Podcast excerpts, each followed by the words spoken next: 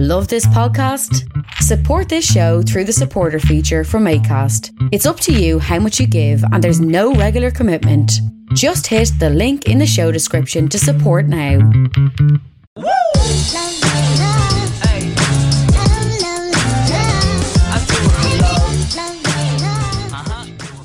My guest today is Caelan Cullen, the founder of Arctic Stone Ice Cream. Very, very happy to have Caelan on the podcast today. Caelan, you're very welcome. Green, what's the story? Thanks, Mil, for having me, bro. Appreciate it. Yeah, chuffed. You originally grew up in Shankill. You're now living in Stepaside. What was life like growing up in Shankill? Shankill, it was an interesting spot. I spent most of my time playing football. So I play, started playing football when I was like six or seven, and um, with Valeview out in Shankill, and that's where I spent. That's my best memories were on the football pitches and in the green in front of my in front of my gaff, just playing football, literally from when the sun came out to when it got dark every day. I just remember that, and like there was a good community vibe around the place. Now it seems to have kind of dwindled a small bit, um, from what I can tell, but we had a good, good click when I was growing up. Anyway, it was good fun. We got up to all sorts of stuff around there. Good fun. Yeah, we have a couple of common connections. You mentioned football, Ben O'Callaghan. You said you played football with him. I went to primary school with the guy. Nice guy. I, I, I do want to get onto some football questions, but uh, sticking with childhood, curious to know who were you influenced most by when you were a child? Influenced much as a child. Um, I would draw a lot of inspiration from when I was growing up, anyway, from uh, football, because that's always what I wanted to be. And like like my favorite player, and probably still is, Nemanja Vidic. Uh, nice. Center back, tough as nails, would put his head where most people uh, wouldn't put their foot, and that's how I played football as well. Uh, I'm sure I got a few concussions along the way when I uh, growing up, and yeah, so but that's how I played for you. Like that's how I will always play is like him, and I would just emulate him. Uh, Denis Irwin, uh, Jaap Stam, some of my favorite players, all center half, hard as nails. Roy Keane as well. I don't particularly like him, but he just his footballing style and just mm-hmm. you know giving it his all for the team and you know putting his body on the line and stuff like that is what I was obsessed with at the time. Like John Terry as well. Again, I'm not the biggest fan of John Terry, but it was uh, I couldn't condone some of his stuff, but he was a massive inspiration footballing wise as well. But if I had to pick anyone, it would be Nemanja Vidic for sure. Uh, and for did sure. you ever find did you ever find someone like Rio Ferdinand to play with? No, uh, Whew, um, I've I had a few people now that were uh, solid centre back. Now they'd be more the ball player, and then I'd just be putting my head on the ground. Now I've played with a good few. Ben would be very like that now, good on the ball type character as well. I remember playing some good matches playing centre half with Ben over the years. But uh, yeah, no, I had a few partnerships over the years that worked very well.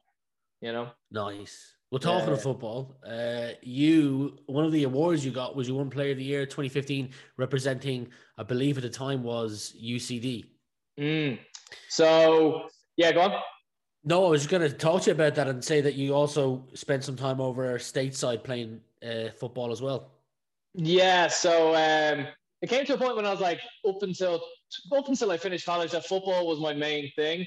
Now, I was never saw myself as going pro or anything like that, but it just made it. Ju- I just enjoyed it and loved it so so much. Um, and then I took it very seriously from fifth year to fourth year onwards, and really put my head down, working, going to the gym, focusing on football, not drinking or anything like that after the age of 18 19 and really put my head down and working at it and then yeah moved to america when i was 19 after first year of college got a scholarship to there and that was an incredible experience now, looking back, I was 19 and it was it was incredibly tough as well because mentally, physically, emotionally, it's a very testing challenge just to move away, mm. especially when you're still a teenager, really, and you're still trying to figure.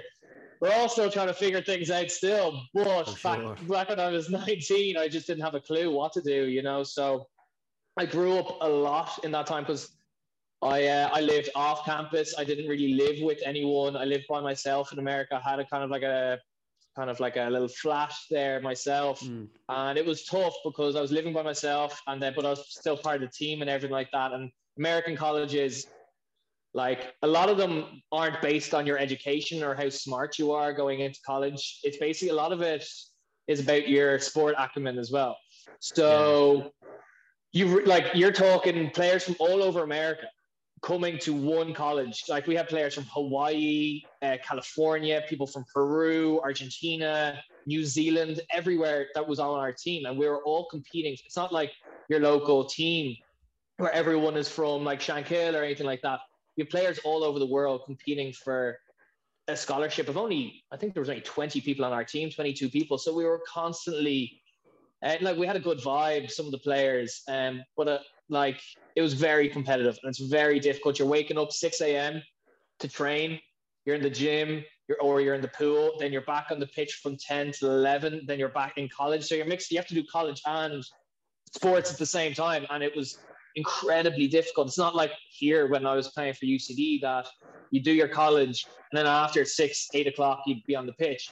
But in America, you'd be on the pitch or training at least at least three times a day, or doing recovery at night in the physio room, stem and ice training, ice baths, all this kind of stuff. So it was like a professional lifestyle, mm. but you weren't getting the pay, and like I wish I was, but I wasn't, and uh, it was very tough to be so far away from friends and family at 19. Now I wouldn't, I don't have any regrets. Or I wouldn't trade it for anything in the world but because uh, it really did kind of change my mentality and kind of ground me a lot uh, is going over there but it was incredibly and very emotionally difficult as well at the time. Because like at times like i'd be very confident on the pitch because everyone's competing against each other it's not as not everyone is lifting each other up if you get what i mean. So yeah. when you have a knockback or a bad game you just start spiraling and it, it, you have to kind of snap yourself out of it.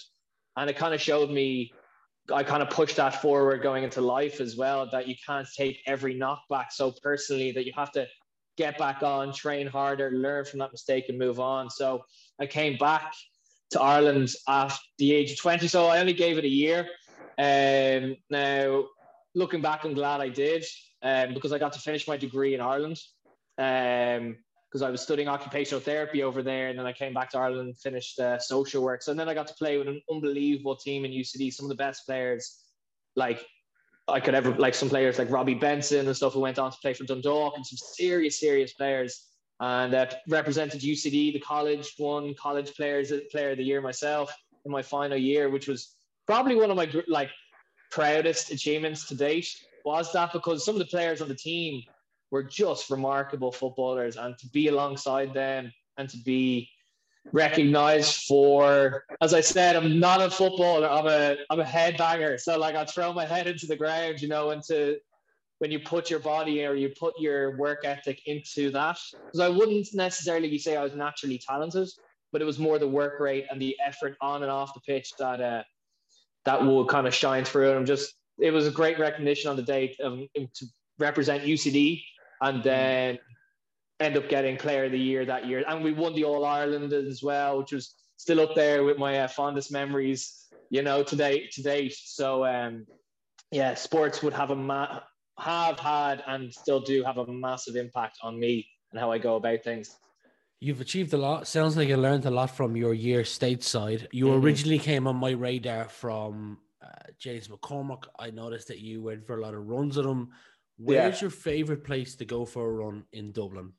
Oh, in Dublin, I think with James at the moment, that buzz up um, tick, not TikTok, Ticknock Hill is uh, um, is is one of my favorite runs at the moment. Is um, is up the up the Dublin Mountains today. I went up the Wicklow Mountains today, and then went for a run there, and then went swimming in Greystones as well. So I, I'd run anywhere. Like, but my favorite run in the world is still Vancouver. I don't know if you've ever been there, Rian, but there's a not yet sea, sea wall that goes around the city. Highly recommended. It's the most one of the most beautiful, tranquil runs, walks, bikes, whatever you're into moments you'll have going around that city. It's beautiful. But uh, in Dublin now at the moment, the mountains, anywhere in the mountains, kind of adventuring, kind of getting back to nature within trees, water. I'm very much vibing off that these days, and it's only getting stronger. And for me anyway. Um, because I've ran marathons and stuff like that as well. I've run the Dublin Marathon as well, and that was a different type of running. It's just flat road running, and then I've done like sprinting as well, or 400 meters and stuff like that. But this this at the moment is running through mountains. Kind of, I, that's Stepaside is perfect for that because you're running through country roads. Every road is a bit different. It's not kind of just like buildings Like around the corner for me is a massive shopping center, but on the other side is horses, rabbits, all that kind of stuff. You know, you'll see on your run, and it's just that kind of countryside running is my vibe at the moment. I'm really, really enjoying it, and also like we're creating a good connection with people at the moment as well because the gyms are closed. Mm. So I, w- I would have been in the gym pretty much probably about five days a week, just doing maintenance work or kind of chopping and changing what I'd be doing, like high, um, kind of maintenance or kind of just strength training or resistance training. But because all that's kind of gone, it's kind of hard to motivate home gym. I've kind of lost that. I think a lot of people have kind of got stick at home gym. So now just if I can give anyone any advice right now, run. It yeah. will it does, it changes your life in many ways, I think anyway. Like it really does, or you cycle or whatever you're into, but getting outside and doing an activity outside is really, really helping, especially with everything going on right now, you know. I'm in agreement with you. The mountain runs Ticknock. I, have hiked it, not ran it. it. Sounds bliss. You mentioned Vancouver. One of my good friends moved over here from there, um, mm. from Canada last year, year before. He moved back after five or six months because of COVID. And I said, made a promise to him that once travel restrictions are lifted and I can get out of here, I'll go over to visit him. So I'll add a run to that uh, list Definitely, man. when I'm over there and send me on pictures because I miss it and it's genuine. Like it will blow your mind, and not just like because I when I when I went over to Vancouver, this would have been two years ago. I was hmm. training mm. for the Dublin Marathon at the moment, so I was doing 17, 18, 20k a day around Vancouver, and I just not once did I get sick of it. In Dublin, I was like, oh, another spot. You know, like road running in Dublin is a bit unless you go up the mountains. Um, yeah. But in Vancouver, it's a stunning, stunning spot honestly. Well, what, so, do you mind me? Was it just the views, or was it there was open roads and you weren't stopping and starting? Yeah, so they have this um, like kind of kind of like a cycle lane. I think it's called the Seawall. I can't remember exactly what it's called, but they have this road that just wraps around. It's called a park. Gee, Stanley Park. That's it. So the Stanley Park, which is like their Phoenix Park in Vancouver, and it goes. Mm. There's a wall that goes around it, which just goes around the sea as well. So you're the whole time you're just running along the sea around a beautiful park. And then they have a few statues, they have benches, they have these rock formations. And in Dublin, like this town is not built for a kind of mm-hmm. like a yeah, modern lifestyle. Like there's stop start road traffic. Like people are walking on both sides. Like it's a disaster because you're jumping off curbs, you're running onto curbs. Like sometimes the road just completely ends, and you're like, okay, that's great. I'll just run with traffic. So you know, so you know, um, Vancouver is a different story altogether because they've they built the city for that kind of metropolitan lifestyle of movement. Yeah. You know what I mean? So that's why. I, I, saw something interesting the other day, not related to running or anything. You just mentioned Dublin as a city. It must have been somewhere in Asia where there was, beside traffic lights, there was like uh, you know the security thing you walked through the airport, but rain fell through it. So nice. the light was red, rain was falling through the the human couldn't walk to the other side of the road. And only when the light was green would the rain stop, so the person could walk through. Strange. I've never seen it. That before. is so cool. That's like Japan stuff. Where yeah, I wouldn't be surprised. Like definitely, probably. Cool. I got you on here to talk around Arctic Stone ice cream, and we're leading cool. to that. But one of the questions I had was, you've had other roles. One of the companies I've down here is just wing it. Mm. What are some of the lessons you learned from previous roles, such as Just Wing It? Yeah, so when I started with Just Wing It, I was their, I was their second employee. So they, they I think they kind of sparked off a lot of the creativity. And looking back, obviously, when you're there, you you don't really know that, but it did kind of give me an idea of market stalls, street food, because when I worked there, I was 18. I think I just come back from America, so I was 19 when I started working there. Um, and then ended up becoming the manager there after a couple of weeks or months. And then they opened the shop. But I started in the food markets, the festivals, electric picnic, all this kind of stuff. And you kind of get that camaraderie because market stalls and street food is an incredible energy and buzz. And that's why you always see farmers markets. They a lot of the farmers markets people have been there for 15, 16, 20, 30 years you know, because they love it so much and it keeps people, you get to, it's not just like a supermarket where people come and go, you get to know your customers, you get that drive, that energy. Because again, for myself, I get a lot of that kind of like positivity off people. Yeah. And, and that's why a lot of the stuff that I base of what I do is around people. So that's why I just vibed off the um, the farmers market so much. But I learned a lot from efficiency to the layout of a market stall. You're always it's always gonna you're always gonna want to improve um, your market stall, but because you need to get people out as fast as possible, but you also need to create a connection with them as well. Yeah. Um, you need to have the chats with them and then also give them the best quality food that you can do. So that's what I learned from there. I've worked in a lot of restaurants and stuff like that. From I've worked in New Zealand and stuff like that in kitchens and in hotels and prep chefing and stuff like that. So that kind of put me on the path to food. I'd always been in food, like waitering or bartending. I've been bartending since I was like 15, I think. I probably shouldn't have been behind the bar at 15, but you know, yeah, I, I, I was tall enough when I was 15, so I got away with it. But you mentioned kind of food stalls, wing. Yeah. Have you? Uh, what are your favorite food stalls in the world that you've ever been to? Because you seem passionate about it, and it seems to be from listening to other things that food stalls are great places for to build connections with other humans. I was in London maybe a year ago, and Tooting Bec, unsurprisingly, has this absolutely amazing food market. Don't know if you've ever been. I think it's one of the where is it? Tooting Bec. Tooting Bec in London. No, I've been yeah. to Cambridge Market. Um, I've been to Pop Brixton. Um, I've been to a few of the places, and then in Asia, that's where I learned how to make ice cream. Was in the street food markets there. But I've been going to People's Park for years, and I just, as they say, the best people, the people that enjoy food, are the best type of people. You know what I mean? As uh, like, um, it re- and there's a quote from Bernard Shaw that he talks about food as well, brings out the best in people. Um, and that's what I think it does. You know, you can be having a terrible, terrible day, and then food will just bring you back to life. You know what I mean? And it does. It it really does help with people's moods. It kind of creates energy, and people can everyone can enjoy food and kind of chat about it. And it kind of brings communities together. You always see in like Spain or Portugal, they all gather around the table and have food, and that's what it does. And that's what street food does. And that's why I kind of that's why I love it and got obsessed with it there. And um, back when I was working in it, and then obviously I set, set up one but uh, food has a massive impact. But you get to learn a lot more about food the more you talk about it, the more you try it, the more you cook it, the more you embrace it, the more you learn about it as well. Yeah, yeah. You you you you could have stayed working at places like Just Wing It or bars or restaurants or other food places. Why did you decide to set up your own thing called Arctic Stone Food, uh, Arctic Stone Ice Cream?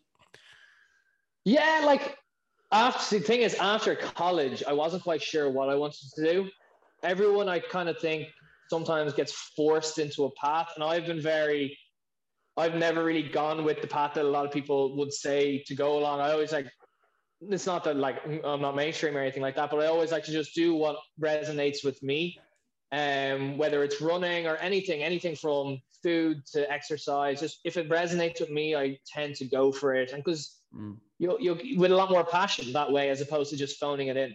And that's why during college I was working, I didn't go to a call center or something like that, which was easier. I worked in bars till like 3, 4 a.m. You know, yeah. because I loved working in a bar. And now it was incredibly difficult. But again, I wanted to do stuff that resonated with me, that I would enjoy, that I would actually learn the most from. So I could have stayed doing the stalls and worked in restaurants and stuff like that. And that's I kind of hope to do that down the line is work with um, restaurants and kind of help them out the way, you know, get them started and stuff. That would be the plan down the line. But I wanted to do something and get hands on into it and learn. Like I was 22 when I started. I was uh, 21 when I came across the idea. So I wanted, like, I might as well learn as much as I can. You know yourself, like, if you're starting a business early, you're going to learn so much more. Learn in your 20s, then you can implement whatever you can in your 30s and just constantly be growing and learning. So I was like, the only way to learn the most, because I was going to go on to do a master's in either business management or I was going to go to Smurf and do HR or something.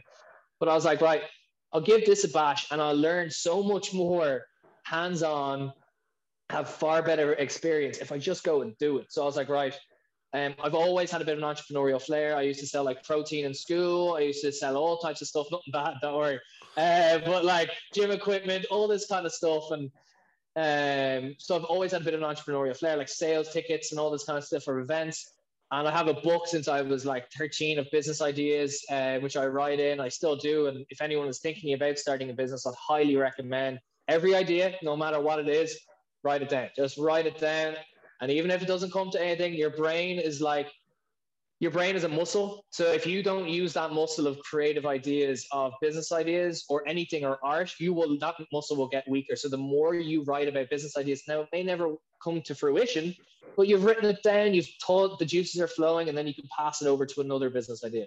So I was like, right, ice cream. Then I came across that, and the really the rest is history. I was like, I go for it now whilst I can, whilst I'm young, and I can um, risk it all, you know? So like you know, you might as well risk it when you can, you know, as well. So rather than waiting for something down the line and it never happening or going to the going to the back of your mind and then just getting stuck doing something I didn't enjoy. I've always just like even with sports, if I didn't enjoy a sport, I wouldn't stick around doing it.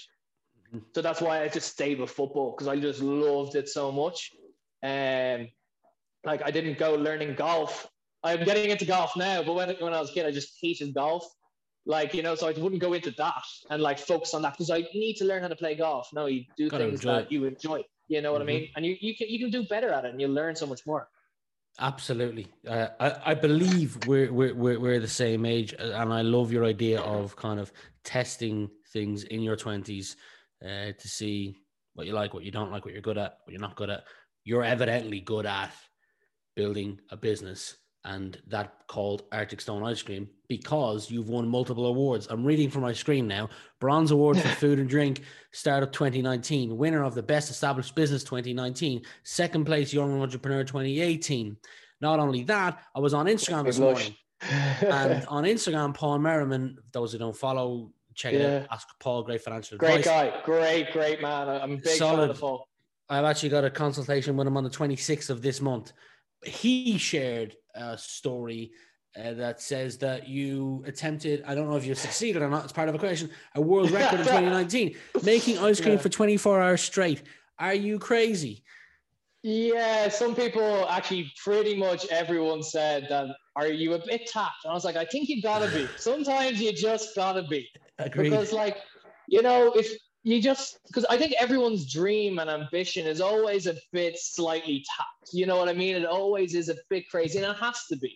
Um, because if it's not, it's just a bit mundane. I think anyway. But when it came to the world record, that was probably one of my proudest achievements. Um, okay, we didn't actually necessarily hit the standard because they wanted forty thousand rolls of ice cream in twenty like twenty four hours. We're actually in the middle of appealing that, and I'm kind of getting get? into we got 27 and a half thousand um, rolls. So we were a bit, we were a bit 13,000 under, but we had to discredit a lot of the ice cream rolls because they didn't fit the criteria that they wanted. So I'm actually in the middle of appealing that at the moment because it's not fair because we rolled for 24 hours and we put on one hell of a show. We had sponsorship from EY, which I went out and got. Uh, Just Eat sponsored it. Loads of people. Red Bull. And I was like, you know what? A goal of mine. Me and my brother always used to get Guinness World Records. I think everyone really did when they yeah, were a kid. too. Yeah, and you'd always like look forward to it at Christmas. You know, we're like, oh, what's going to be in it this year? Look at all, look at all the weird shit going on. And I was like, right, one day I said it, I'm going to be in this book and I'm going to try something. I always wanted to do it for football, but realistically, I'm not going to be juggling the football, you know, and break a world record for that. And I was like, what can I do? What can I even try? What can I even attempt? And I was like, ice cream. Let's give it a bash started. I've been planning this for. I was planning it for over two years. Wow. You know, and then I came together with a good, uh, good friend of mine. He's actually an ex-employee of mine as well, Thomas Monaghan, and uh, UCD Students Union as well. They were a massive help, and we teamed up together and really put on a show. And we gave it our all. We did not stop for 24 hours. Looking back, it was the most ridiculous thing I've ever done. Like, and I couldn't move my hands, and then like it was just incredible. And seeing people that work with you just having being so emotive and emotional and so passionate about the whole project and seeing over seven and a half thousand people showing up. Like we had people showing up at like two three in the morning. You know it was Crazy. it was pretty cool. Yeah so like buses from coppers were rocking up at half four people drunk and coming in and getting ice cream off us. It was so much fun. And you know looking back i probably would do it again but you know, it takes a lot of prep. It took like to even get Guinness to come over costs like thousands, thousands, man. So we had to get an official Guinness adjudicator and everything, which is got you might have seen him in the suit, like I proper did, yeah, attire, yeah. looking like a Bond villain. Everyone was like dancing on eggshells around him, but he was a sound sound man. And he was devastated. He's he'd never seen such an operation of such magnitude go so Yeah. flawlessly and so well prepared, and that was really like okay, not breaking the actual record, but even just trying it was something that will live forever. You know what I mean? We did something that had never been attempted in Ireland before. We had no template. We just kind of planned, and it just for me, it kind of just showed you have an idea, you plan it, you get a good team involved, and you execute it well. And, and it went then, and people got a good vibe off it. We raised a good bit of money for charities as well, like Peter Awesome. McVerry and the Dublin Rape Crisis Centre. We raised thousands for them as well. And, you know, it was something a bit different. And people still talk about it to this day, you know, and it was something that I look back on and I'll always say I attempted it, you know what I mean? And we put on a good show. We gave it a hell of a go, you know, and that's Hats what, off to you. Ah, Hats look, off to you for for attempting it. If you're ever to try it again, yeah. might be slightly embarrassing, but check out Mr. Beast on YouTube. He does tons of weird, crazy, unique stuff. But I Yeah. reckon if you take his and put an ice cream twist on it, you may be able to attempt it again and break multiple world records. I'll give it a bash. Like I'm all literally like there's nothing that I won't try when it comes to challenges or tasks. I'll give everything a bash, and if it doesn't go well, I don't have any regret. I tend one of my things is that I don't want to live and be in my 50s and have regrets about something I should have done. You know, Yeah. guilt and guilt and regret will kill you over time. And when it comes to either life or business or sport or just creating things, if you're thinking about doing it, just do it on the side and just like I didn't say like when I applied for the record, the hardest part was applying for the record. You know, but I was like, fuck it, you know what? It's only an hour of paperwork. Send it out. If, if they say no, they reject the um the proposal put forward, they reject it. At least you try it. And then it just started snowballing and started getting momentum from there, you know. And you just gotta do these things. Just tip away slowly and surely, and all the tasks will get done. And then you're like, let's let's rock it, let's do it, you know. Uh, your your energy is something else. Um, we were on the phone yesterday, and you told me that you took place. Uh, you participated in a virtual run last week or the week before. yeah. Um, we've we talked about you know your love for the current run you like to run is Ticknock.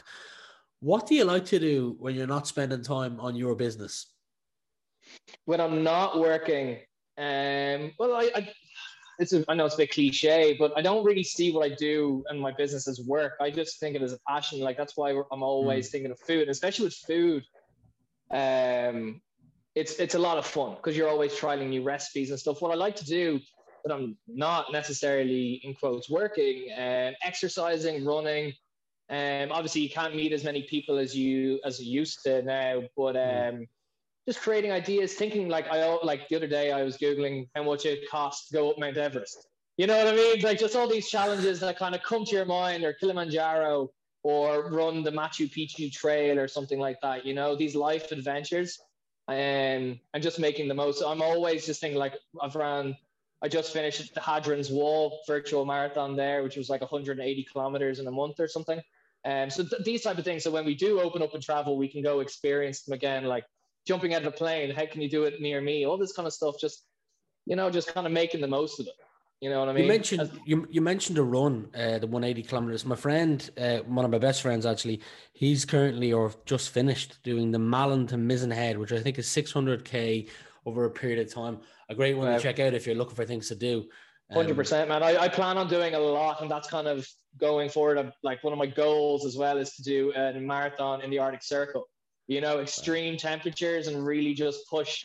I, I I'm a big avid fan for the physical body and how much strength you can endure, and it's all about mindset and how what your body can mentally, physically achieve. So going forward, when things open up, I will be doing these type of extreme challenges and really just like I, I don't like sitting around watching Netflix or TV. Obviously, there's times where you have to unwind and stuff, but when I'm Mm. not, I'll either be reading or I'm googling an adventure or doing something near me that's kind of cool and fun. You know? I'm sure you've already heard of him, but the small percentage you haven't. Have you heard of Ross Edgley? No.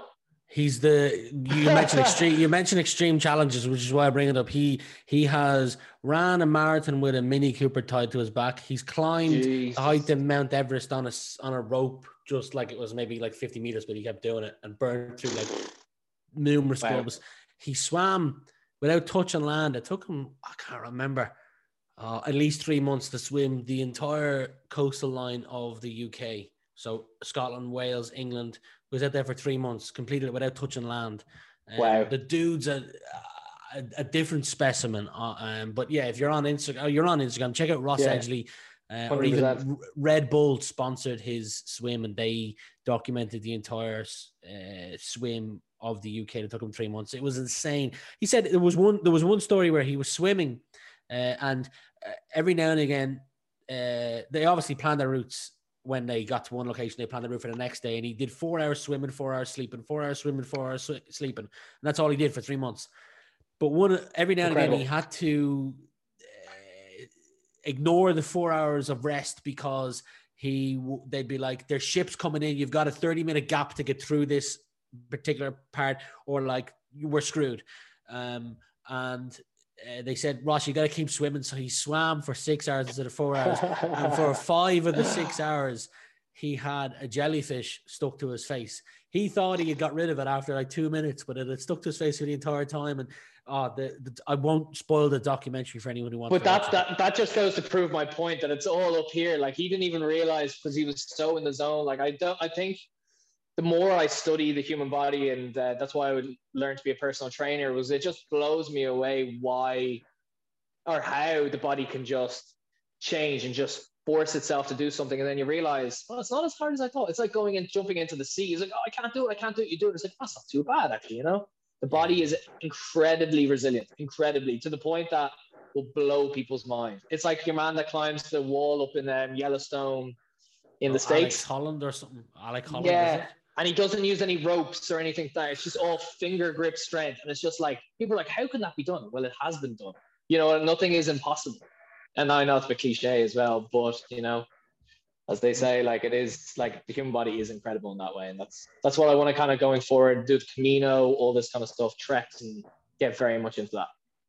You've mentioned your personal training. Want to do a, a marathon around the Arctic Circle. Uh, you also have got grade eight in piano. Uh, is there anything that uh, you're into that people might not know about you?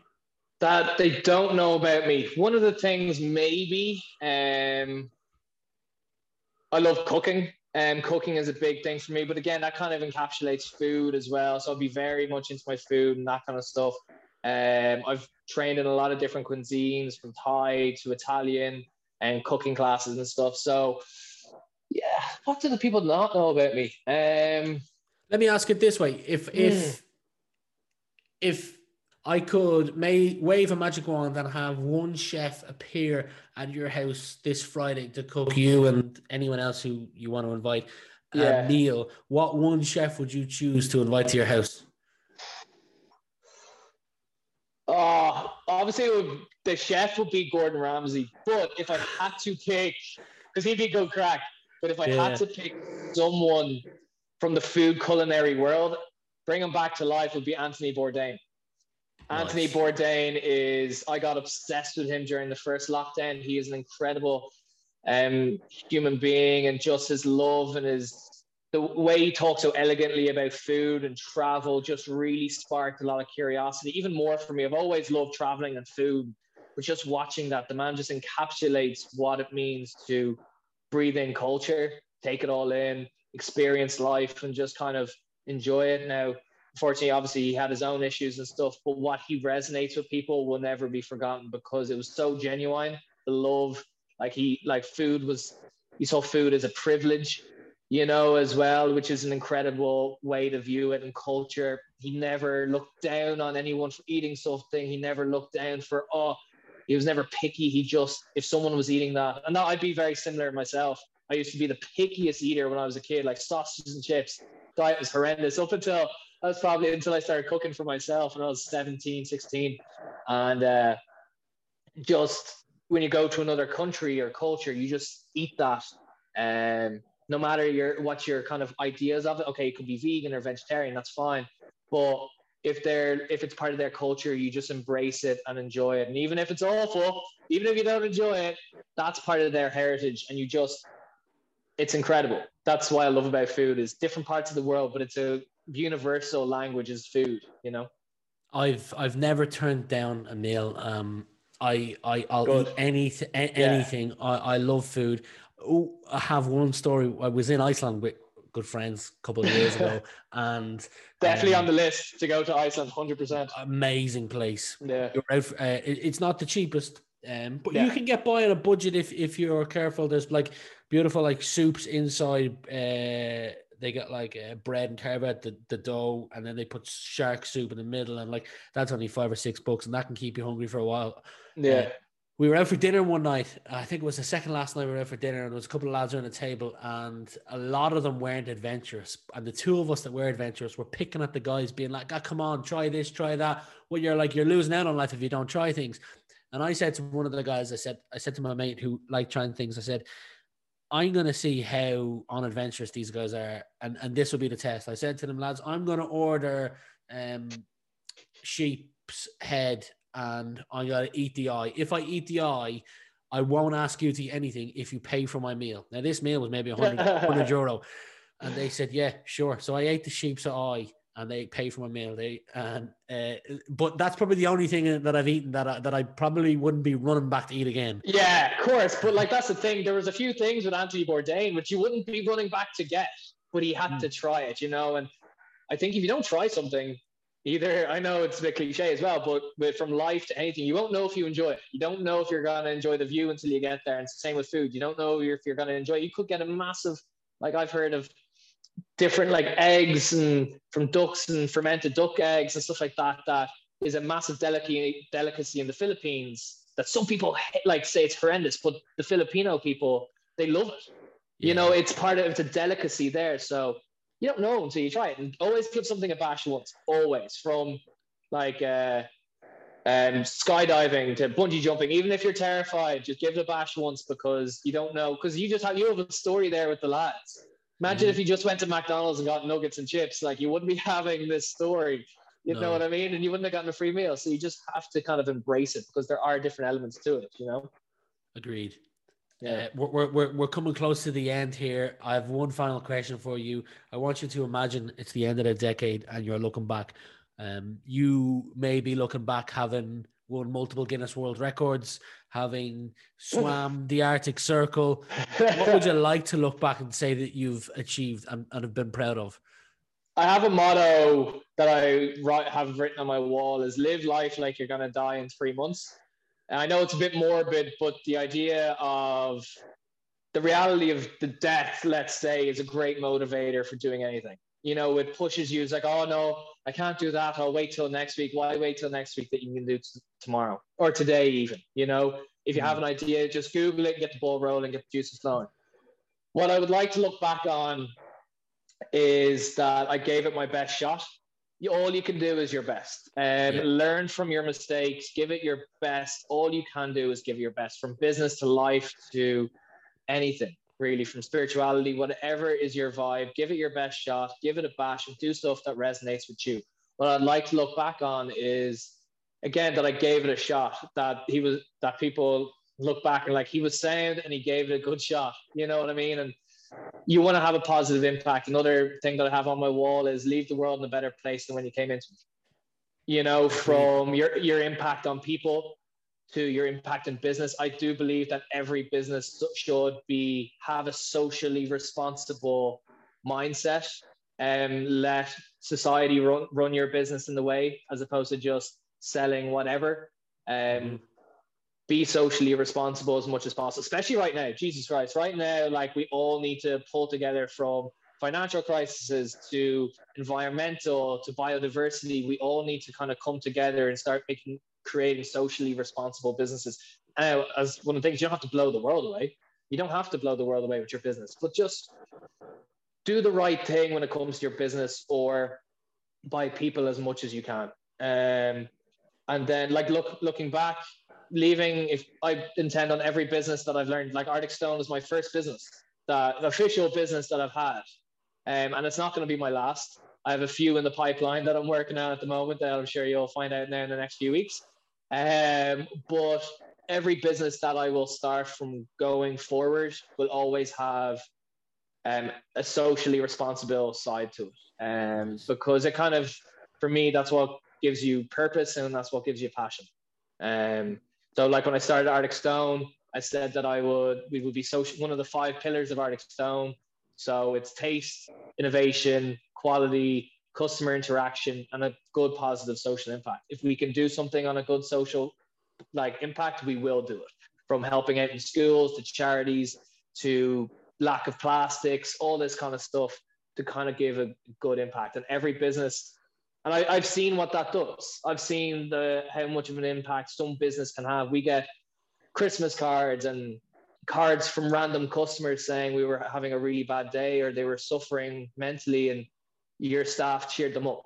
You know, like during lockdown, I was going around giving out free ice cream and they said that was the best part of lockdown. All this kind of stuff just to give people a good sense. And coming from a social work background, I just wanted to, the reason why I wanted to do social work was to help people and resonate with them and connect with them and help them through any difficult times that they're getting. And every business should be aligned, I think, anyway, with that. We all have a responsibility. It shouldn't all just be corporate looking at bank statements. Well, like it depends what your ethos is, but for me, anyway, every business should going forward have a social aspect to it, a social department, social mindset, and uh, leave a good legacy or an impact behind. You know, and will I be doing ice cream for the rest of my life? Who knows? But every business that I have going forward will be around people or creating a good impact. Anyway, I won't just get into something for like I have no interest in investments or real estate or nothing like mm. that because that doesn't resonate with me and I'll never I don't get shares or stocks. I just have no interest in that kind of stuff because it doesn't I'd rather spend my money in changing someone's life or helping them out through a more difficult time. And if I can, I will. And if I don't do it, then I'll learn from that and go forward, implement these and be the best that you can be from mentally, physically, spiritually, emotionally, whatever your, vibe is. You know what I mean? And that's agreed. That's well said. I would view as success. It's also nice to see uh, the world that I um, have become familiar with is corporate world um, and success in that world is some people may view it as better title higher wage um, I struggle with and that, that, and that's and that and that's completely fine. That's completely fine. It just depends on your priority. If you don't but, see your sense of purpose around your status, then don't go for it. You know what I mean? Agreed. And and and I mentioned I struggle with that, and the reason why is because it, I guess in a nutshell, it's nice to see that nice people can win. I don't know if I'm winning yet, but I hopefully like it just depends on your vision of success. People are always like, oh, if you could give success over what what would to be what would be your bit of advice to get people to be more successful or something like that. I can't give that advice because I'm not a consultant. You know, a hmm. consultant mm. tells you how to make your business better. And like that's your business. But if you stay selling 10 cupcakes in your local fair and knowing 10 customers as your vision of success, rock and roll. Like, absolutely, that is create your own vision of success. And for me, my business being a success won't be obviously you have global ambitions, you know what I mean? So I think mm-hmm. me and you will be similar in that mindset. We're always dreaming of the future and kind of visioning a better lifestyle, but not not lifestyles and boats and private jets, but more kind of a fluid and kind of enjoy lifestyle. So my vision of success would be how much impact you can have in a positive way on people rather than at the end of the day your bank balance or anything. But that's just me. Like if your vision of success is your bank balance or your social status, um, then that's fine. But as long as you're happy and you drive enjoyment from that, rock and roll, go do it. Um, but mine wouldn't necessarily be that. I want to do things that resonate with me, that impact other people in a positive way, and that kind of give me energy throughout the day. Because I've seen, I've seen what so like reaching for something and getting there and not being happy and being fulfilled. I've seen what that can do to people, and I've seen what aiming for money, let's say, and then getting it, and then it's gone. What that can do for people as well, um, mm. i.e., in a bad way, and um, from a mentality state, from a mental state, um, and then just like greed and all that kind of stuff. I'm getting very into that kind of stuff now. But what I mean is, if it's if it doesn't resonate with you, then assess what does and just start going and going after what you do. Because for me, following a passion doesn't matter what you sell, how much you sell of it. I would rather see a friend of mine selling, as I said, 10 cupcakes than him stuck doing a job that he absolutely despises. You're a great example. You're a great example for people to look up to when it comes to them going, which route should I choose? And, and and I say this with, with no prep done in advance, but one of the quotes on my wall is comparison is a thief of joy. Um, for anyone struggling with wanting to set up a stall and sell 10 cupcakes and kind of being able to go for a swim and go for a walk with their dog or whatever, but also having the added pressure of, you know, uh, social media, you know, you got to get this, t- you got to get this much money. Mm. What piece of advice would you would you have for them?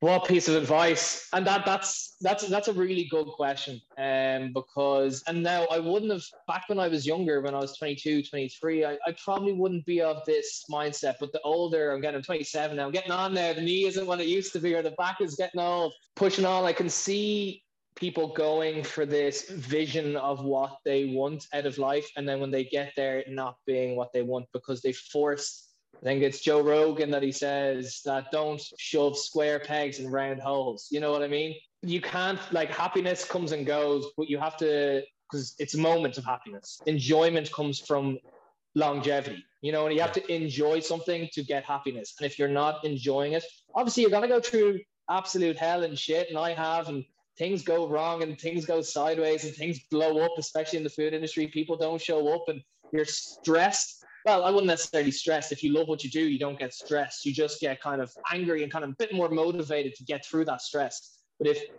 life is causing you stress and getting you downtrodden because it's not where you want to be, it's not where you want to be. You know what I mean? So if I had to give any advice, and I'm lucky in the way that growing up, I never really had um, like the structure of you got to go do this and then you got to go do this and this and this. I, I was lucky in that regard. And my mother was very good in that. She didn't force me into going after something that I didn't want. And you get what I mean? So yeah. that was great because it kind of opened my eyes to possibilities of what I can go for. Um, and just the self belief and things will go shit, think wrong, and things will like. The thing is, what's the worst that can happen if you don't go for something you enjoy? I'd rather there's a really good um, talk by Jim Carrey or Carrey, and he's like he said about his dad how his dad was an accountant when he was 51, and he got fired, and he learned that moment that you can fail at something you don't like, so you might as well take a chance on faith and go after something that you love. Because you can fail both ways, so you might as well fail at something you like because you're going to learn so much more and go out laughing and go out and enjoy it and that that leaves more time for yourself to free up to spend with people or to do stuff you enjoy or take in more moments when you enjoy it because you're not constantly worried about the stress of something you don't enjoy you know what I mean? Well, we'll, we'll, we'll end it here, but well worth checking out IR theory, separating, you mentioned Jim Carrey, separating your identity from your role. Caelan, thank you very much for today. I've had a, a true pleasure chatting to you.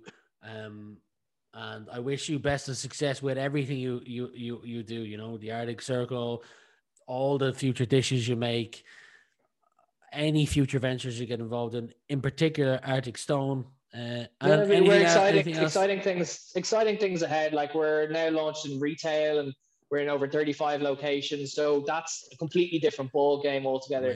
Because my whole business model was on festivals and catering when I first set up the business, and we lost all that because of COVID, and then just changed it within two months. And this is feels like a startup. It's energizing because once COVID relaxes, we're able to go back into what we have, but we have another side of the business as well. So, looking forward to the next few months and weeks and years over working at this. You know, but um, yeah. Awesome. Well, we'll, anyway. we'll, leave it there. Thank you very much for joining me today. Real pleasure. And are we going for a run one of these days and the restrictions lift? We're going for a absolutely. run. Absolutely. Absolutely. Nice Bring a towel. We'll go for a swim afterwards as well.